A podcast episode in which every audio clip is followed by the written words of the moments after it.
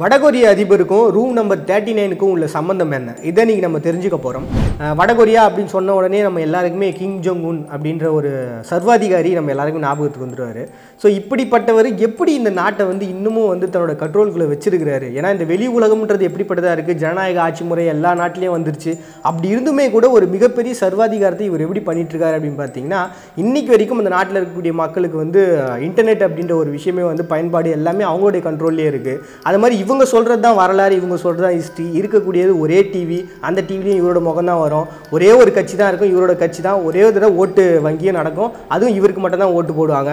இந்த மாதிரி பல கட்டுப்பாடுகள் இருக்குதுன்னு சொல்லிட்டு சமூக வலைதளங்கள் மூலமாக நம்ம எல்லாருமே தெரிஞ்சுக்கிட்ட ஒன்று தான் அதே மாதிரி தான் பார்த்தீங்கன்னா அந்த இடத்துல இருக்கக்கூடிய ஒரு தொழிலாளர் கட்டடத்தில் ரூம் நம்பர் தேர்ட்டி நைன் சொல்லிட்டு ஒரு இடம் இருக்குது அப்படின்னு சொல்கிறாங்க இந்த இடத்த பற்றியான நிறைய விஷயங்கள் வந்து வெளி உலகத்தில் பேசிகிட்டு இருக்காங்க. என்ன அப்படின்னு பார்த்தீங்கன்னா வடகொரியாவால் அவங்க வச்சுருக்கக்கூடிய பணத்தை உபயோகப்படுத்தி வெளிநாட்டில் எந்த விதமான பொருட்களையும் வாங்க முடியாது. அவங்க பணத்துக்கு மதிப்பு அப்படின்றது சுத்தமாக இல்லவே இல்லை. ஸோ அவங்க என்ன பண்ணுறாங்க அப்படின்னா அமெரிக்க டாலர்களை கள்ள பணத்தை உருவாக்கி அந்த பணத்தை வந்து சீனா கிட்ட கொடுத்து அதன் மூலமாக தான் வந்து அவங்களுடைய வர்த்தகத்தையே வந்து ஸ்டார்ட் பண்ணுறாங்க அது மட்டும் இல்லாமல் பார்த்தீங்கன்னா அவங்க இந்த போதை மருந்துகளை விற்கிறது இந்த மாதிரியான விஷயங்கள்லாம் பண்ணுறாங்க இது எல்லாமே அந்த ரூம் நம்பர் தேர்ட்டி நைனில் தான் நடக்குது அப்படின்னு சொல்கிறாங்க அதே மாதிரி பார்த்தீங்கன்னா இந்த உலகமே எதிர்த்தாலும் சரி அவங்க இந்த அணு ஆயுதங்கள் பரிசோதனைன்றது பண்ணிக்கிட்டே தான் இருக்காங்க. இந்த எல்லா டிசிஷனுமே பார்த்தீங்கன்னா அந்த ரூம் நம்பர் தேர்ட்டி நைனில் தான் அவங்க வந்து எடுத்துக்கிட்டு இருக்காங்க அப்படின்னும்.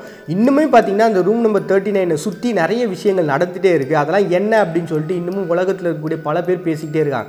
அந்த நாட்டுக்குள்ளேயே என்ன நடக்குது அப்படின்றத இன்றைக்கு வரைக்கும் முழுமையாக நம்மளால் தெரிஞ்சுக்க முடியல. அது மட்டும் இல்லாமல் பார்த்தீங்கன்னா அவங்களுடைய அப்பா பையனுடைய ஃபோட்டோ இருக்குது அப்படின்னா ஒரு இடத்துக்கு வந்தாங்கன்னா நின்று அவங்க வணக்கம் செலுத்திட்டு தான் போனோம். அவங்க வந்தாங்க அப்படின்னா எல்லோரும் சந்தோஷமான ஒரு முகத்தோட தான் இருக்கணும் அப்படின்னு சொல்லிட்டு நிறைய விஷயங்கள் சொல்கிறாங்க இன்னும் கூட ஒரு கதை வந்து சொல்லப்படுது. என்னென்னு பார்த்தீங்கன்னா ஒரு வீடு எரிஞ்சிருச்சு அப்படின்னு வச்சிங்களேன் அவங்க வீட்டில் இருக்கக்கூடிய அந்த அப்பா பையனுடைய ஃபோட்டோவை வந்து அவங்க வெளில எடுத்துகிட்டு வந்துருக்கணுமா? சப்போஸ் அந்த வீடு எரியும் போது அந்த புகைப்படம் எரிஞ்சு எரிஞ்சிருச்சு அப்படின்னா அதுக்காக தண்டனைகளையும் அவங்க கொடுப்பாங்களாம். ஸோ இந்த மாதிரி ஒரு தற்செயலான ஒரு சூழ்நிலையில் கூட அவங்களுக்கு எந்த அளவுக்கு ஒரு மதிப்பு கொடுக்கணும் அப்படின்னு சொல்லிட்டு இவங்க வாழ்ந்துகிட்டு இருக்காங்க பாருங்க. ஸோ வெளி உலகம் சார்ந்த எந்தவித தொடர்பும் இல்லாமல் அந்த நாட்டு மக்கள் இருக்கிற வரைக்கும் தான் இந்த பிரச்சனைகள் தொடர்ந்துட்டே இருக்கும். ஒருவேளை வெளி உலகம் பற்றி இந்த மக்கள்லாம் தெரிஞ்சிக்க ஆரம்பிச்சிட்டாங்க அப்படின்னா ஒரு புரட்சியோ ஒரு கிளர்ச்சியோ உருவாக ஆரம்பிச்சிச்சுன்னா ஒரு மிகப்பெரிய சர்வாதிகாரம் அப்படின்றது முடிவுக்கு வந்துடும் எப்படி இந்த ஏரியா ஃபிஃப்டி ஒனை பற்றி நம்ம உண்மையா பொய்யா அப்படின்னு சொல்லி இன்றைக்கும் உலகம் ஃபுல்லாக பேசிக்கிட்டே இருக்கிறாங்களோ அந்த மாதிரி தான் இந்த வடகொரியாவில் இருக்கக்கூடிய ரூம் நம்பர் தேர்ட்டி நைனை பற்றி இன்னமும் பேசிகிட்டு இருக்காங்க